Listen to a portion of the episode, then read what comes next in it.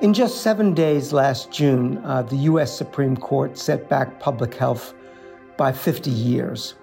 The court's conservative majority rolled back efforts to address the pressing threat of climate change, expanded access to deadly firearms, and eliminated the right to abortion by overturning Roe v. Wade. Earlier, it had eviscerated public health powers to curb the COVID 19 pandemic. We fear this is just the start. In its new term, which began the first Monday in October, the same justices could do even more harm to undermine public health along with its highest value, reducing the cavernous health inequalities that became so evident throughout the COVID 19 pandemic.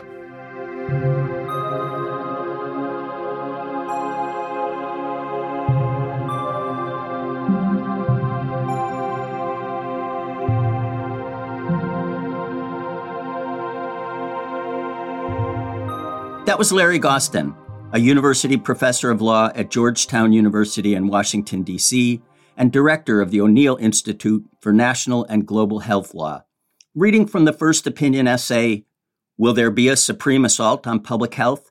that he wrote with Michelle Williams, Dean of the Harvard T.H. Chan School of Public Health. I'll bring you our conversation after a word from our sponsor.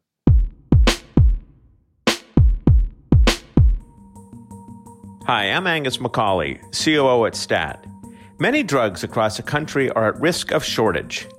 Eric Edwards, President and CEO of Phlow, is here to discuss how they're revamping America's broken medical supply chain. Thanks, Angus. At Phlow, we're on a mission to reimagine the essential medicine supply chain from the ingredients to finished products. We're making this possible through continuous flow chemistry and other advanced development and manufacturing processes. Through our smart CDMO services, we help pharmaceutical and biotech companies improve yields, reduce manufacturing costs, and sustain our environment by providing customized services for small molecule APIs and registered starting materials across all stages of development, all done right here in the United States. For more information, visit www.phlow-usa.com. That's P H L O W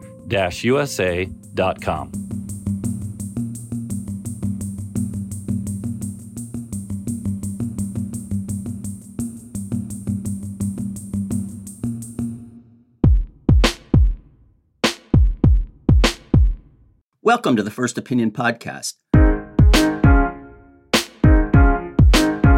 I'm Pat Skerratt, editor of First Opinion, stats platform for articles written by biotech insiders, healthcare workers, researchers, and others with interesting or illuminating or provocative perspectives to share about the life sciences writ large. Thank you so much, Larry, for taking the time to talk with me today. Thank you, Pat. Um, it's, it's always a real honor for me to to write for you and for STAT. Well, thanks for saying that. You know, the Supreme Court has had a huge influence on Americans' lives from education and a citizen's rights when being questioned by police to health, like its Roe versus Wade decision that state laws severely restrict or deny a woman's access to abortion violate the Constitution's right to privacy, which the court overturned this summer in its decision in the case of Dobbs versus Jackson Women's Health Organization. You and Michelle wrote that you are seeing what to you is a worrisome pattern in some of the court's recent decisions an assault on public health. When did you start thinking about that?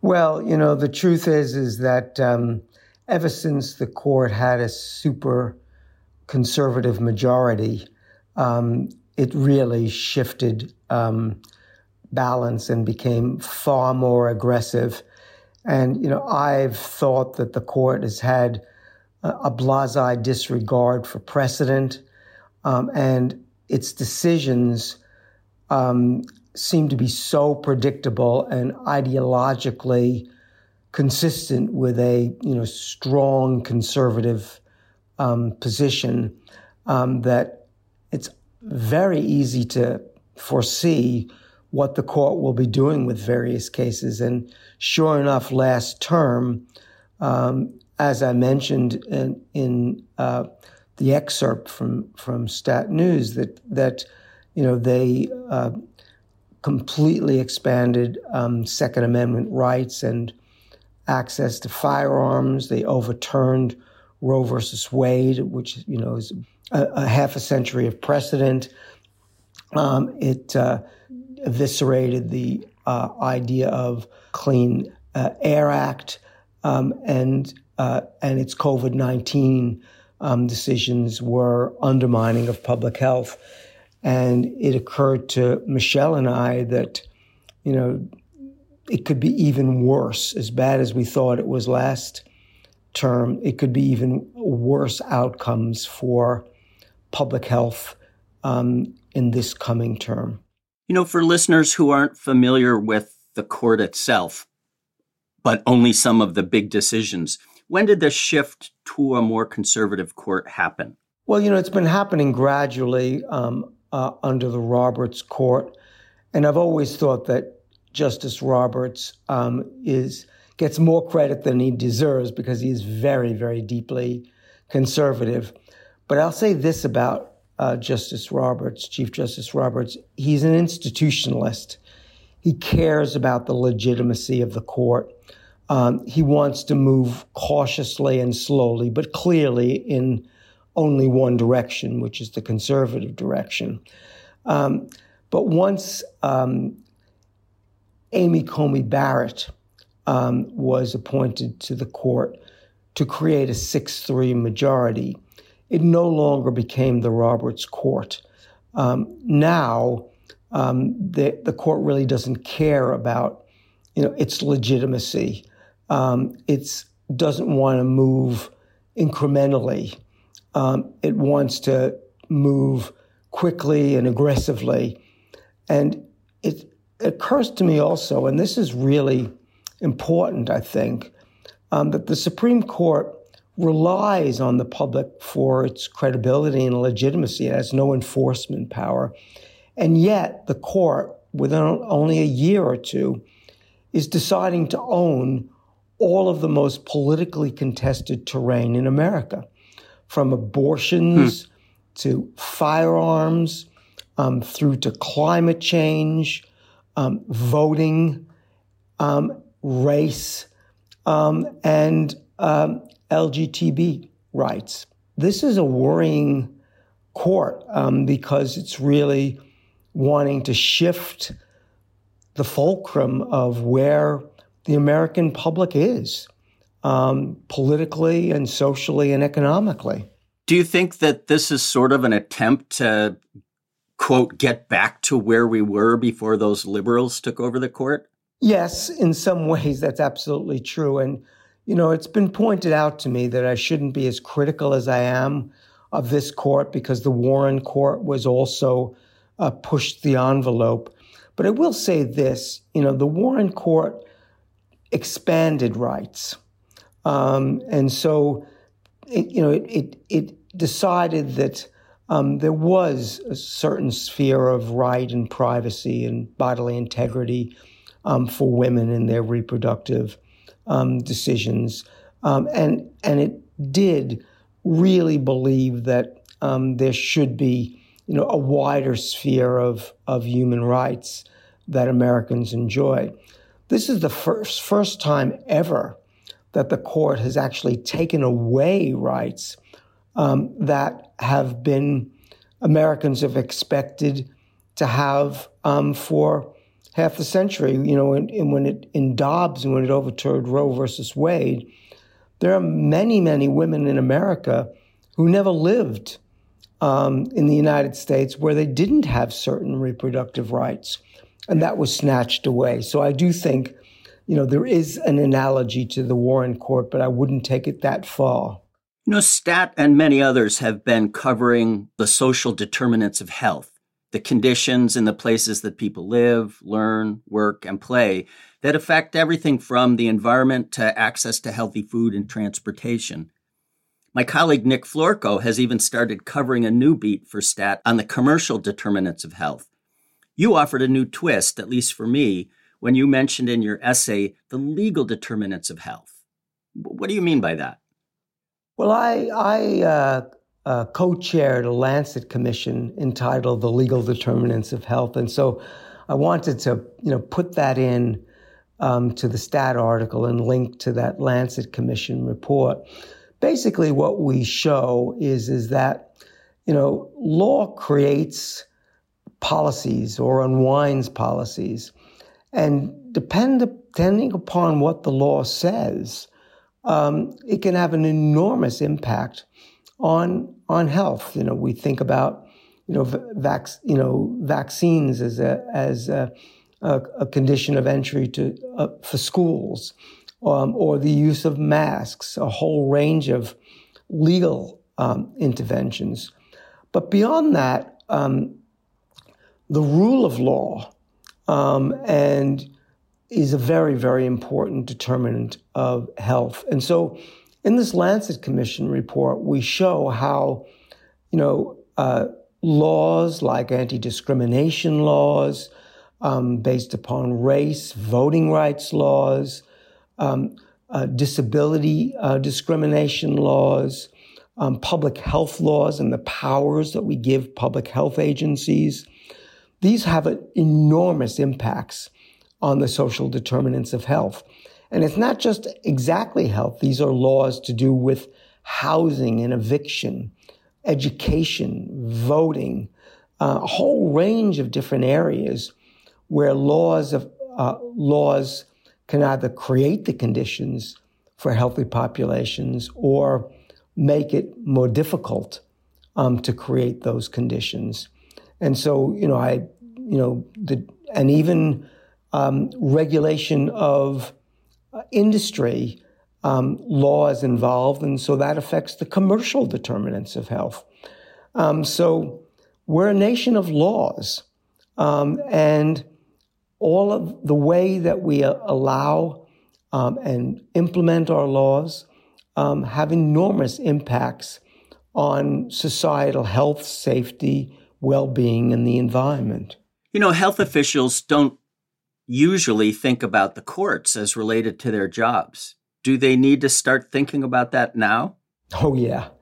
They need, you know, uh, I think all of us know, Pat, that um, public health is, is based upon science and ethics, but it's also a political pursuit. And so public health agencies need to be constantly um, talking with um, federal and state legislators.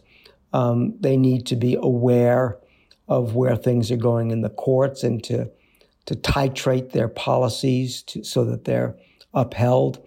You know, if you look at COVID nineteen, um, literally, literally, every COVID nineteen policy that President Biden um, uh, tried to implement um, was either struck down by the courts or long delayed by the courts. Um, and although state public health agencies fared a little better, many of them were delayed or struck down. And indeed, um, the same thing is um, true with a whole range of um, different um, uh, diseases, even when, or, or different interventions, even when universities or businesses tried to create COVID uh, protection measures, um, the courts were micromanaging it. You know, we're such a litigious society that no matter what you do, um, you you end up in court. Um, and I don't know if your listeners really understand, but President Trump has appointed approximately 40% of all federal judges and one third of the Supreme Court justices. There's an enormous influence on the future of uh, the interaction between law, public policy, and health. You know, you, you brought up science there. You wrote that the court has become more dismissive of science and of experts. Yeah. That feels like what's happening in, in our broader culture. What's the danger here? Well, you know, it's actually quite scary, Pat. Um, sometimes you actually have justices parroting um, conspiracy theories or completely scientifically debunked ideas. And you, they actually state them as if they were true. Um, you know, so the court in itself um, really gets the science wrong and, and is misled, just like regular people are um, by social media and other disinformation or misinformation um, campaigns.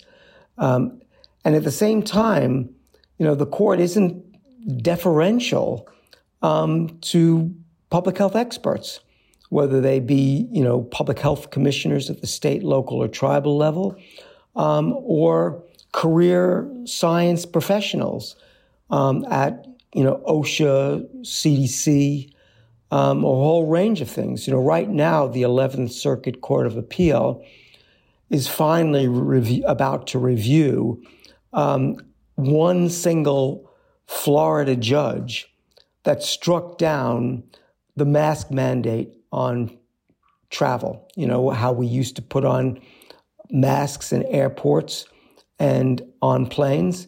There was a single Trump appointed judge in the middle district of Florida that banned nationally the transit mask mandate. And while um, DOJ and the Biden administration and CDC has appealed it, it hasn't even been heard on appeal yet. Um, and so this can be enormously damaging. You know, I was a sophomore in college in January 1973 when the Supreme Court announced its Roe versus Wade decision. Do you remember? Are you old enough to remember where you were when that decision got handed down? well, I'm, I'm certainly old enough. that's for sure. Um, but um, I was probably in the UK at the time. I, I at, in the UK, I was the head of the UK uh, equivalent to the ACLU. I was the head of the ACLU that was formed by that called uh, the National Council of Civil Liberties, formed by George Orwell. Um, so I was probably in the UK at the time, um, but uh, so I don't really, you know, quite remember. But I do really believe that uh, that you know basic rights like the right to contraception, the right to same-sex marriage, um, the right to abortion, um, you know, other LGBTQ plus rights um, you know, racial equality, um, voting. These were all um, major issues for the Warren Court, and I, I was very proud. You know, um, uh, uh, Justice Brennan, you know, was one of my heroes, and um, I wrote a book uh, once and on civil liberties, and and he he graciously signed it, and he was a hero. And I can't say um, that the full court today are my heroes, but I, there are it was very inspiring to see um, Justice Jackson um, uh, be sworn in uh,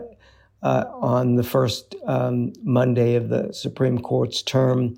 Um, Justice Sotomayor, um, Elena Kagan, and others um, are, you know, I think really great people. And I and I knew Ruth Ginsburg very well before her untimely death. You know, I, I read somewhere that the Supreme Court issues about 75 decisions a year. That's a lot of work. And given the changing makeup of the court, a changing view of what is constitutionally, quote, right for American Americans. You and Michelle highlighted several recent cases that, that you said don't explicitly deal with U.S. public health, but could have a significant impact both on health out- outcomes and efforts to create the conditions in which everyone can thrive. Is there one case looming that you're most worried about?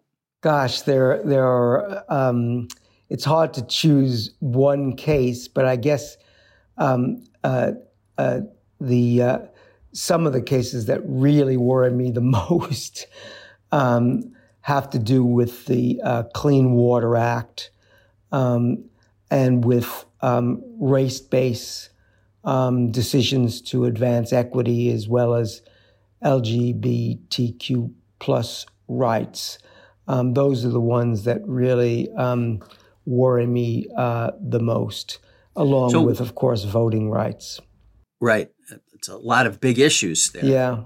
What's the Clean Water case about? Yeah, so, you know, the, the Clean Water Act case is re- really uh, a, you know, follow on from the Clean Air Act um, decision last term, um, where the court really narrowed the scope for the Environmental Protection Agency to protect, uh, you know, against climate change and greenhouse emissions, um, which everyone knows is has an enormous impact on on human health and food security, and you know, um, hurricanes and flooding and droughts and and all of that. Um, the uh, in Sackett versus uh, EPA um, I think the court could eviscerate protections under the Clean Water Act. Climate justice is, you know, based squarely on mountains of evidence that poorer people, especially in, you know, racial and ethnic minorities, live in environments deeply hazardous to their health due, due to decades of discriminatory lending and, and zoning practices.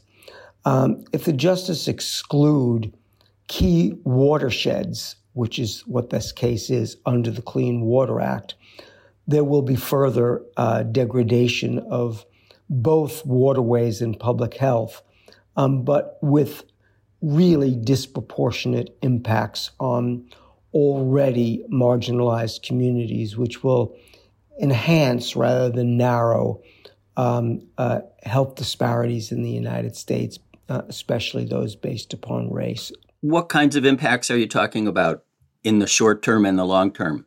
Well, what I'm talking about is the EPA not having the power to um, protect against uh, contaminated water um, in neighborhoods. You know, think about you know um, lead in the water in Flint, Michigan, um, or uh, uh, think about um, living in a community that has toxic spills um, in uh, watersheds. Um, so the court, when it dealt with the Clean Air Act and I think also with the Clean Water Act, you know, isn't content to just discuss the narrow issue uh, in terms of degradation of waterways. It basically is advancing a theory that it never has before, um, which is called the major questions doctrine, um, which means that if the decision of a health and safety agency or an environmental agency um, like EPA uh, will affect, you know, major economic or social activity in America, uh, Congress has to explicitly um, uh, allow and delegate that authority um, to the agency. But of course, you know, when when Congress wrote the Clean Water Act or the Clean Air Act, it couldn't possibly have thought of all of the future ways that our waterways and our air could be contaminated. Um, um, just like under the Public Health Service Act for CDC, it can't possibly have predicted a major pandemic like COVID 19.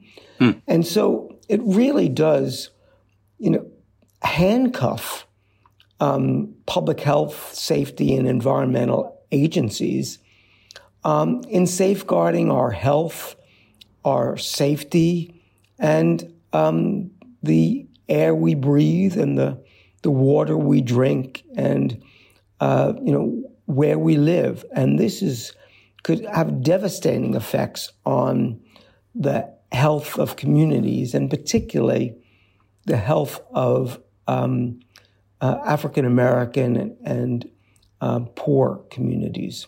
Who are most likely to live in areas with environmental degradation because it's the cheapest place to live. Yeah. And they've been pushed out of other other areas. Yes. And, you know, uh, zoning, structural racism, a whole range of factors have pushed this. You're exactly right, Pat. So, in a sense, this case is like saying, okay, EPA, you got too big for your britches.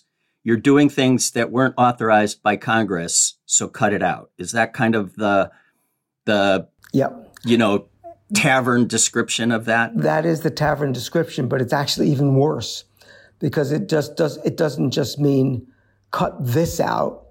It means stop innovating you know, it actually chills the EPA or the CDC or OSHA um, or consumer protection um, from doing their job. And so, in a sense, if if the EPA wants to do something quote extra, it has to get Congress to authorize it, and it's not easy to get Congress to authorize anything these days. Yeah, I mean, it would take forever to get Congress to. I mean, the thing about public health agencies is is the reason Congress um, created them is so they can act nimbly and flexibly um, to face new hazards. Um, it's literally impossible to get Congress to pass a law that will actually predict what the next health crisis is going to be. Um, right. So you're basically asking Congress, you know, to micromanage all future health, safety, and environmental decisions. Nobody can do that. Um, and not only no, that nobody can do it, Congress clearly won't do it because we all know that Congress is completely dysfunctional. You mentioned that cases about voting rules might have a big impact on public health. How would that work? So, the voting rights um, is extraordinarily important, as we all know in America. That's the heart of our democracy. And what um, uh, one case, Moore versus Harper, could do is the Supreme Court could strip state courts of the authority to review the legality of state voting laws. And so if you think about um, when uh, a state gerrymanders in a way that pushes all of the African American votes, or most, the vast majority of them, to one congressional district, um, rather, and so you might have a state that has, say, 30 or you know, 35%, you know, African American or, or, or Hispanic population. And yet they would, they wouldn't get a third of the, uh, the congressional um, seats. They would get one. Um, and even if a state Supreme Court were to say, well, that's unconstitutional uh, under our state constitution, the Supreme Court could say no. This is just whatever the legislature wants to do, let them do it. That's scary. That's extraordinarily scary. Um, and you know, there's there are two cases. One is Moore versus Harper. The, Harper. The other is Merrill versus um, Milligan. Um, that's also going to make it even easier for legislatures to deny um, proportionate representation for minority communities, the, gutting the Voting Rights Act. Um, so this is another, you know, place where Congress has acted.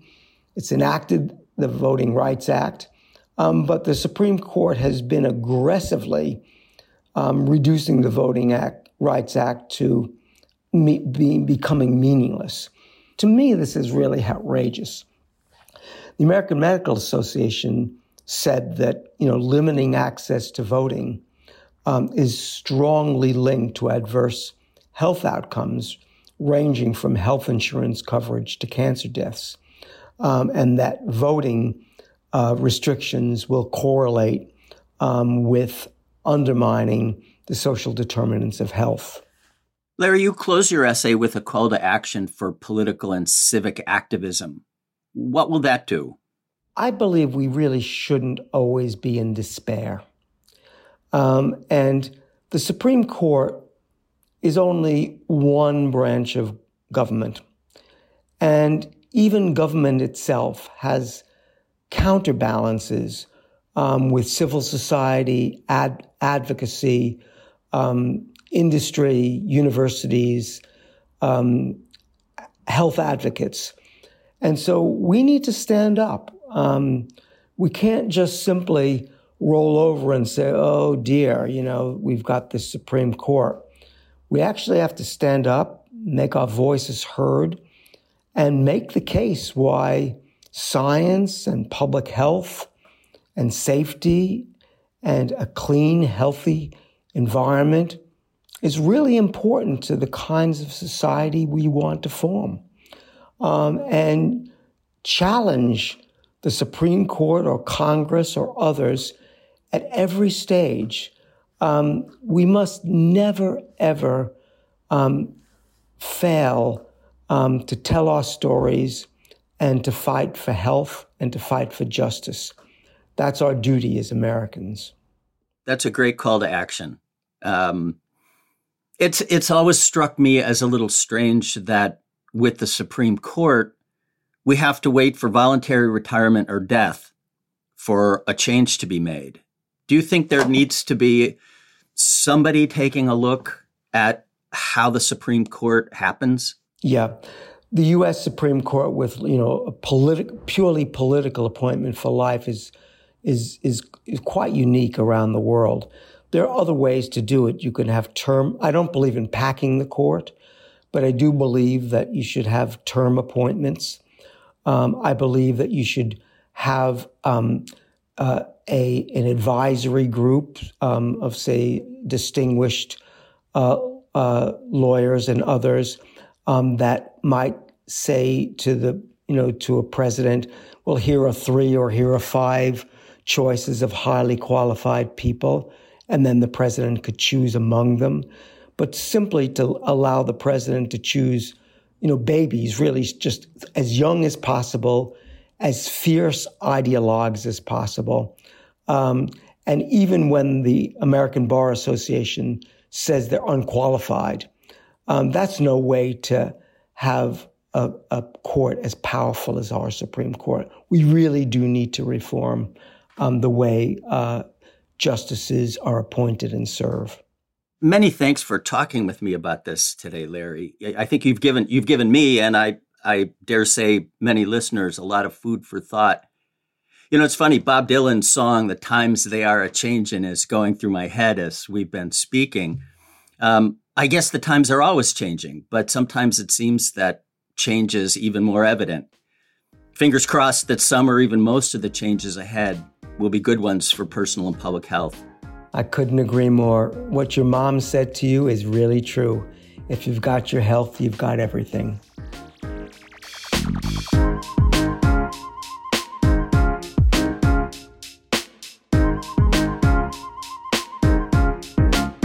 Thank you for listening to the First Opinion podcast. It's produced by Theresa Gaffney. Alyssa Ambrose is the senior producer, and Rick Berke is the executive producer. I love to hear from listeners. Please let me know which First Opinion contributors you'd like to hear on the show, or what topics the podcast should take on. You can do that by sending an email to first.opinion at statnews.com. And if you have a minute, please leave a review or rating on whichever platform you use to get your podcasts. That's it for now. Be well as we continue to navigate the realities of COVID and the white water ahead, or, as Bob Dylan wrote, admit that the waters around you have grown.